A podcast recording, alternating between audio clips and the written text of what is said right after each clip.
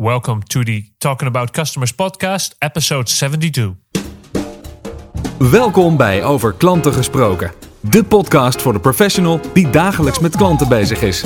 Jouw wekelijkse dosis kennis, inspiratie en energie voor de volgende stap naar een betere klantbeleving. Met uw host, Sydney Brouwer.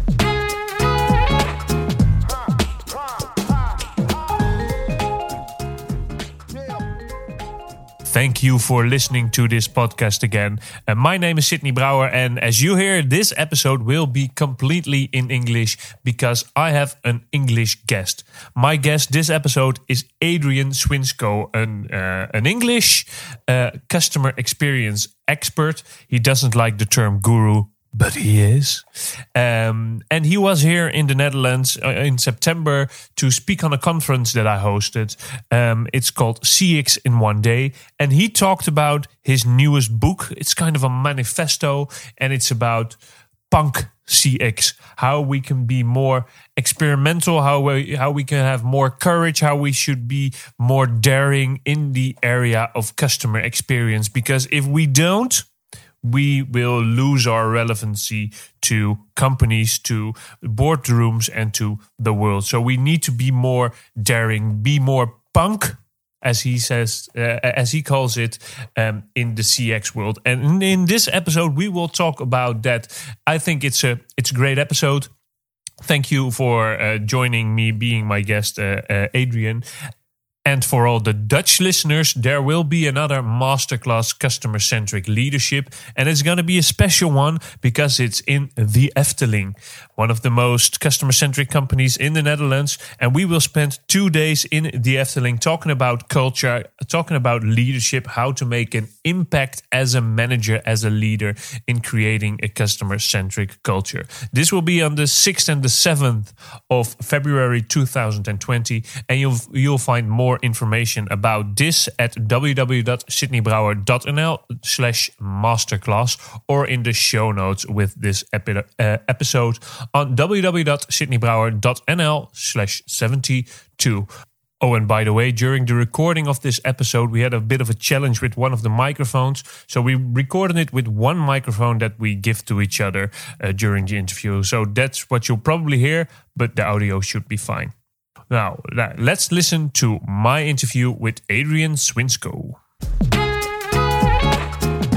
So, in this uh, episode, I'm uh, talking with someone from Britain, the UK. Uh, I can't call him a customer experience guru. I just did that on stage on the event where we, uh, where I hosted, and you uh, did the opening uh, keynote. But Adrian Swinscoe, and your doing a lot on the CX space. Tell tell us a little bit about who is Adrian Swinscoe. So, first of all, Sydney, thank you for kind of having me on your show. It's a pleasure and an honor. And uh, thank you for doing such a great job of introducing me and setting me up um, for the, the keynote that I just did at the CX in one day. Um, who am I? Well, the reason I don't like the the the term sort of guru and expert and all this sort of stuff is because it feels like it, it's a label that should be given to you and not something you call yourself. And also, imply for me, it implies that you know everything and then you're finished. I actually think that I'm more of an explorer uh, a bit of a guide, a bit of a navigator in in, in that sense. Um, and so I'm a student of service and experience, I would say, a perpetual student, perhaps you could say. Um, I'm interested in organizations that do um, better things for both their customers and their people. And it's sort of interested in, what you can do in order to choose that and the multiple different kind of answers that you can that you can explore to try and achieve that. And so in my work as I do a bit of advisory work, I do a bunch of workshops, I do a bunch of speaking and writing. And so that but that all is all all of that is fed by my if you like, exploration, my research, kind of my talking to people, my storytelling, all that type of stuff. And being a bit of a guide and a navigator to people to find the best solutions so they can create those sort of standout service experience kind of moments. Great. And, and your, your presentation today was about your, we can call it a book, but we can also call it a manifesto.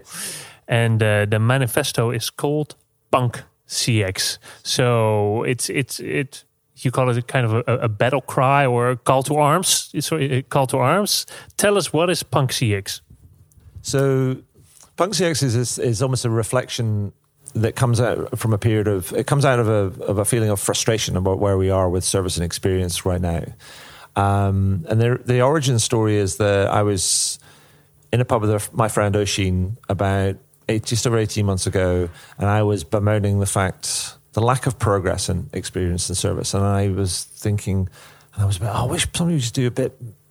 Do something that was just a bit more punk. Everything feels slightly vanilla, um, and we're not producing the results that we're you know that we want. We're sort of it feels like we're we're overcomplicating things. And then I that idea sat with me for a little while, and then I thought about it more and more over the next six months, and it and it made me think about well, where did punk come from? What punk? What is punk all about? I mean, I'm a fan of punk, but it also helped made me sort of delve into where actually punk comes from, and. Interestingly, if you look at kind of music and the evolution of music in the, over the course of the late 60s and 1970s, you know, the, one of the biggest kind of movements in that early part of that was the, the emergence of prog rock. And prog rock was this um, quite complicated, elaborate style of rock and roll music. And many people accuse it of being almost like self indulgent, over elaborate, and in danger of disappearing up its own arse, if you pardon my language. Um, and it celebrated its own virtuosity in many ways. It's like how many synth- synthesizers can you play at one time? You know, how many kind of like guitars can you kind of play, and so on and so forth. How long is your solo going to be? And so it was more interested in itself than it was in um, in its audience, its fan base. Its fan base were almost more spectators than anything else. It's like here's a performance. And that made me think, hmm, that's interesting. If I reflected on customer experience and where it's at, and it's like it's becoming overly complicated, technical, dominated by you know technology, dominated by metrics, certified, codified, functionalized, so on and so forth. And I was thinking, blimey, there's some parallels here between customer experience as it currently stands and also prog rock in the 1970s. And you could you could level the same accusation at it as was leveled at, at prog rock, i.e., is it in danger of disappearing up its own arse? The thing that happened with prog rock then, however, was that punk rock exploded out the back of it.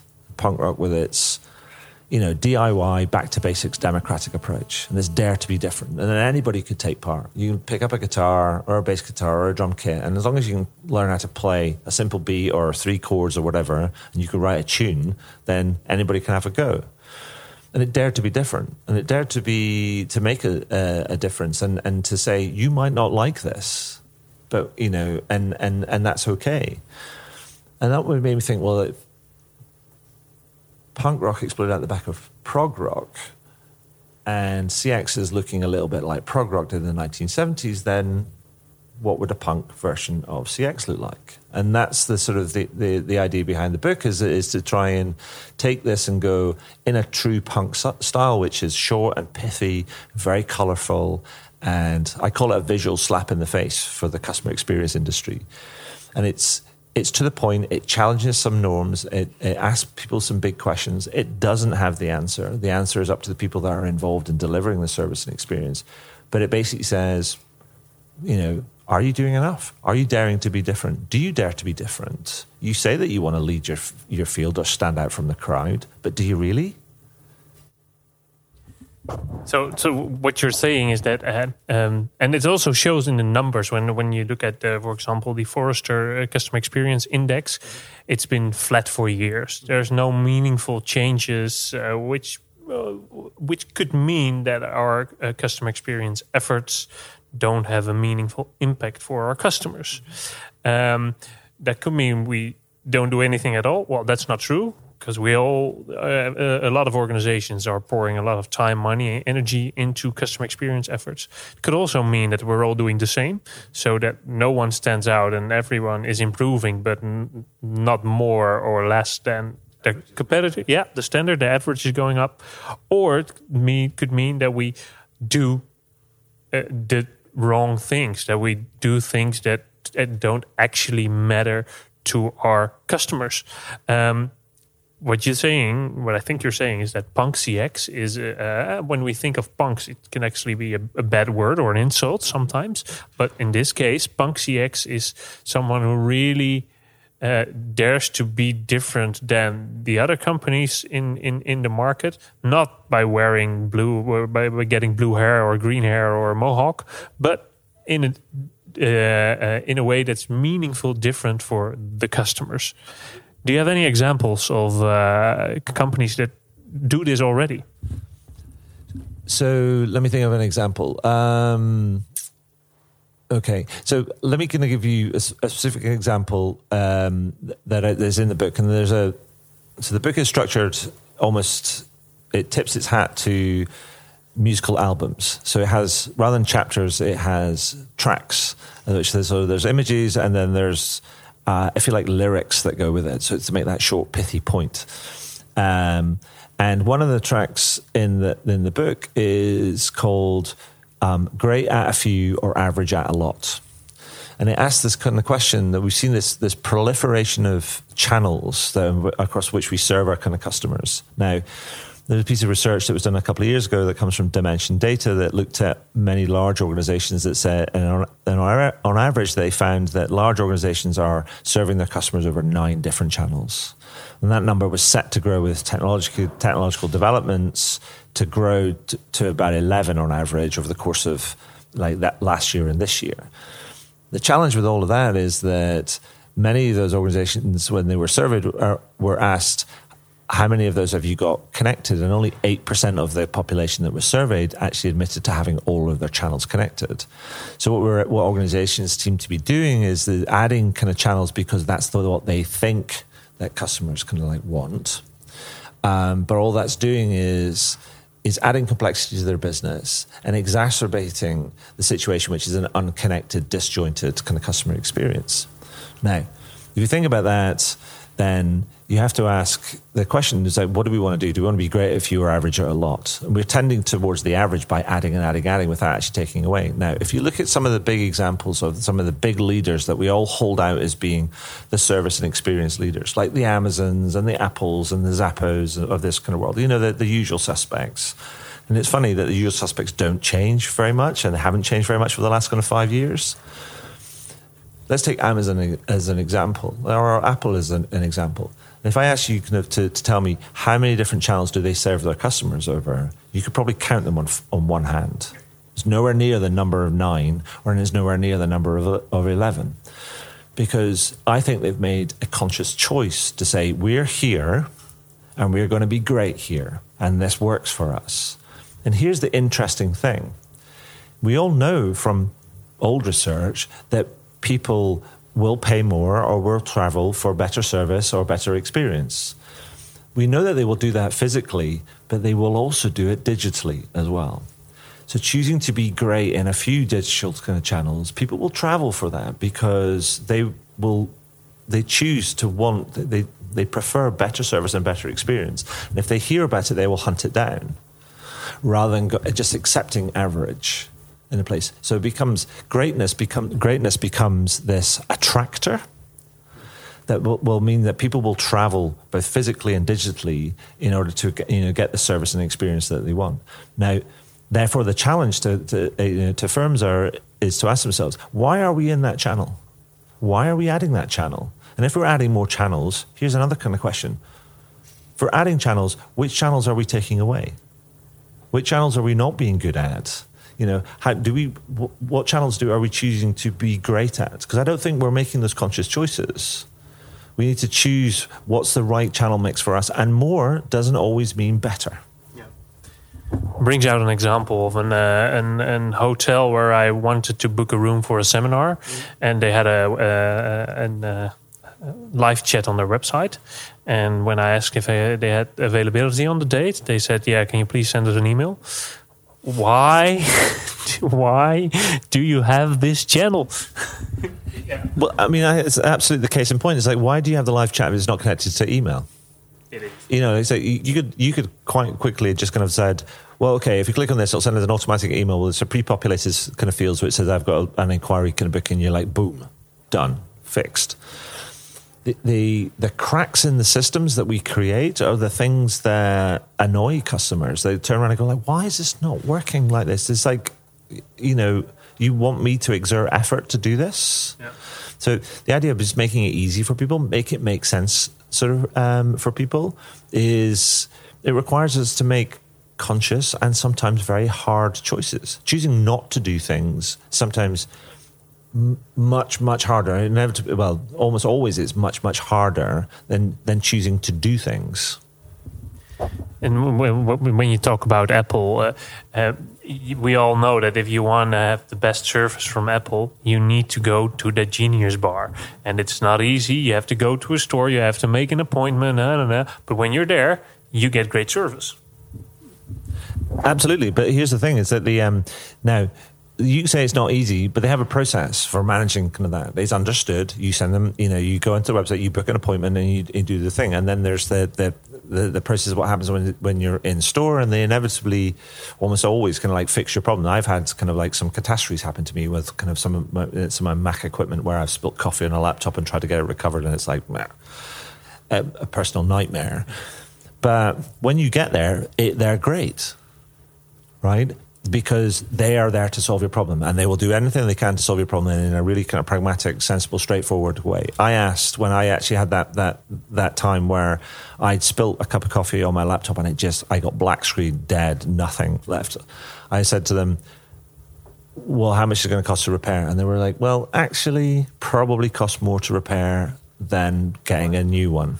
I'm like, "Uh, okay, thank you for being honest uh, they recommended the kind of the, the, lower cost option, and I went fine. Let me kind of buy it. And I, luckily enough, I was covered on my house insurance, so my home insurance with had a business plus thing on it, which meant that I was able to recover all of that. But they were just straightforward and to the point. They were really helpful, trying to recover things, make sure everything was okay. Luckily, I had everything backed up about two days ago, so I was like, thank goodness.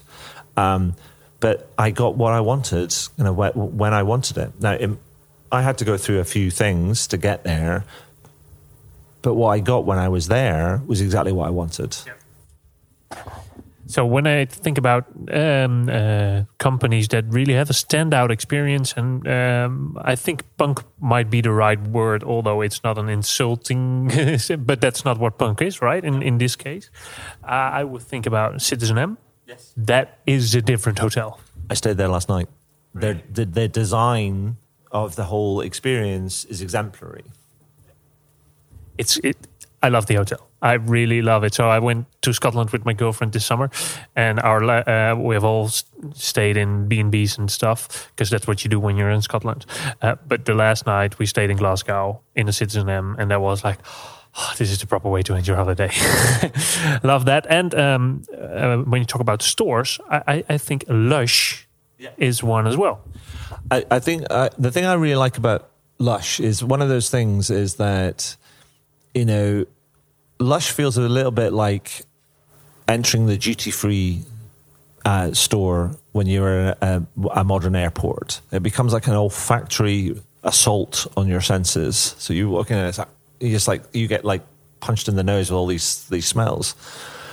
Um, and so I don't really go to um, to Lush because I just I don't I don't really like all the all the smells and also the products are not really my my you know my things but I do appreciate it. I do also appreciate that it's not for everybody and I you know, I can see by my own reaction to it and that's fine and they're okay with that. They also had this other dimension to it where they're they're particularly uh, outspoken about what's in their products and what they do and how they do it.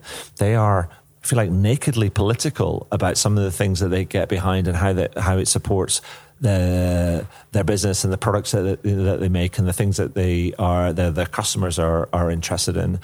So the interesting thing that they do is it's not just about the store; it's also about kind of um, what they stand for as a business and what their customers stand for. So there's an alignment of interest. So it, it, it goes the, the the relationship goes beyond purely the, the, the products or the service that they that they provide, and it's a much broader relationship. So people have a relationship with the brand and the company and what the company stands for, and so it's when they're paying their money, it's almost like supporting a cause rather than just buying a product. Yeah.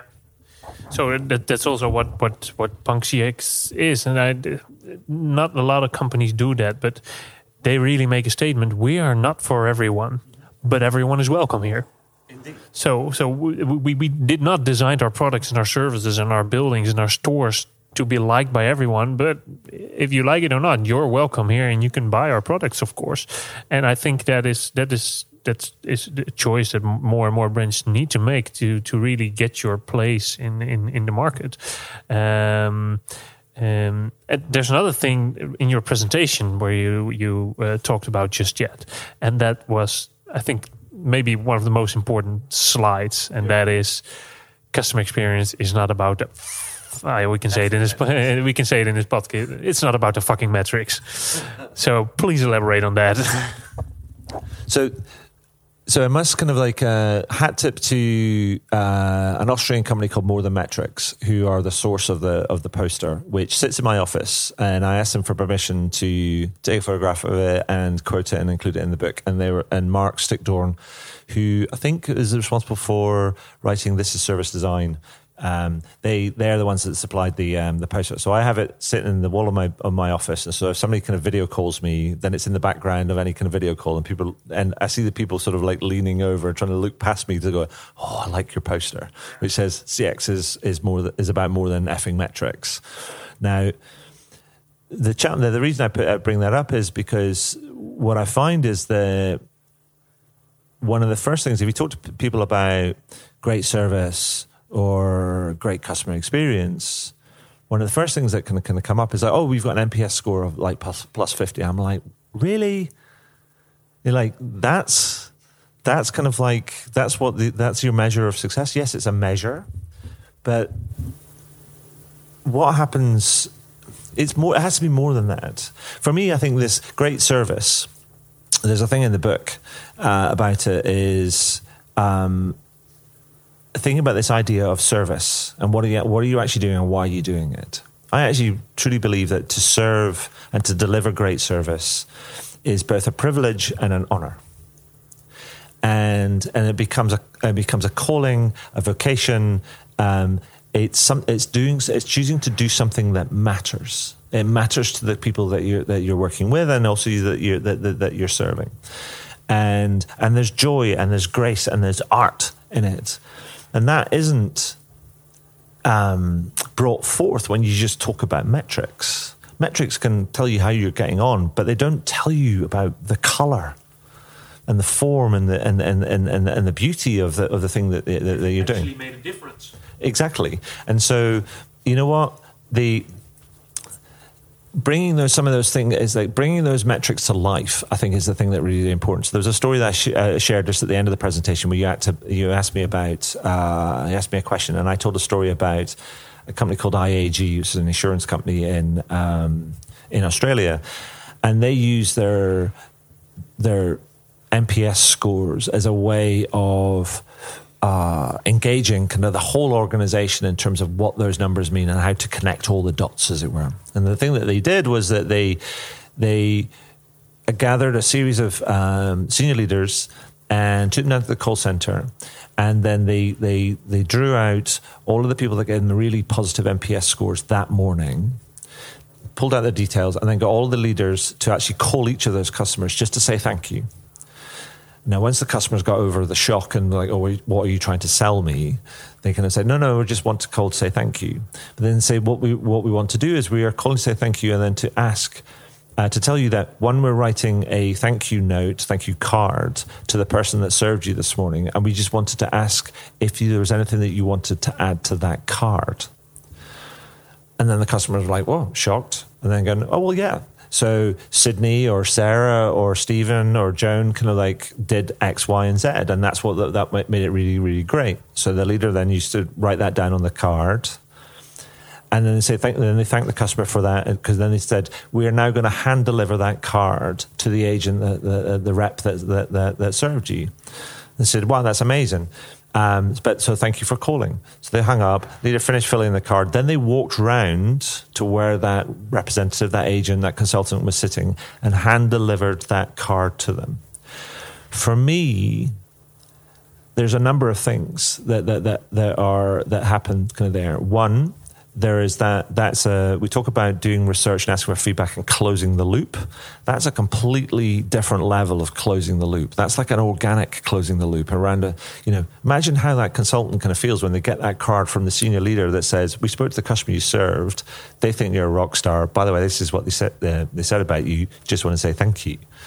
Just to recognize them. I mean imagine what that person felt like you know imagine just what it, what it felt like to be recognized by by they're just going i'm just doing and trying to do a good job but you're going wow that's amazing.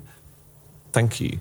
So from an employee engagement perspective but just the whole sort of closing the loop sort of thing for me punk is like i said in the presentation it's it's it's about daring to try and do well one to take risks to try new different things to willing to try things that might not work.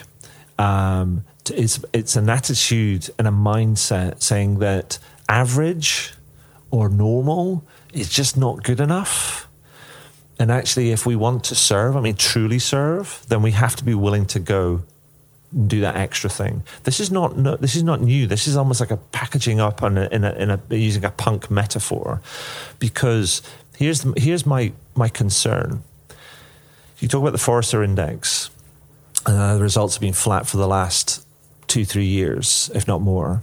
There's also other research that says between 70 and 80%, if not more, of all big CX transformation uh, projects are failing to deliver their, their, their objectives. Here's for me, I think the, the, the real risk is that if we don't start to make some material uh, differences to businesses in the next 18 to 24 months, then CX initiatives are in danger of being put in the too hard to do column and will go exactly the same way as the CRM industry went about 25 years ago, which has had all, which is all, you know, ta-da and kind of promise, then felt really hard to do, and then went into that, as Gartner would call it, that trough of disillusionment, and takes about 15 years to dig yourself out of it. And that is the real urgency, the real imperative and the real challenge is make it do you have to dare to do to do things differently to make that kind of difference. If not, we'll get put in the cupboard and that's not good for our customers. Well, that's a great. Well, it's a concerning note to end on, but we'll end on this podcast. Uh, Adrian, where can we find more about you? So you can find me. The best place to find me is just search for my name, Adrian Swinscoe, which is A D R I A N S W I N S C O E, and you'll find me on social channels, my blog, my Forbes column, Amazon for the books and all, etc., etc. But if you find me and you want to say hi, then please do. Great. I'll put uh, a link to your book, to your uh, some of your uh, Forbes uh, columns that you write, uh, and to your LinkedIn profile uh, profile in the show notes with this episode. Thank you very much for joining me in this podcast. Thanks very much, and it's been an honor. Bedankt voor het luisteren naar deze aflevering van Over Klanten gesproken. Voor meer afleveringen en de show notes, kijk je op sydneybrouwer.nl/slash podcast. Graag tot de volgende keer. Thank you for listening to this episode. Uh, uh, you will find uh, links to Adrian's profile, Adrian's website, and his book in the show notes, uh, just like the links to the masterclass Customer Centric Leadership. You'll find it all at www.sydneybrouwer.nl slash 72. Thank you for listening to this last episode of 2019, but I will be there again at the first Tuesday of January. See you then.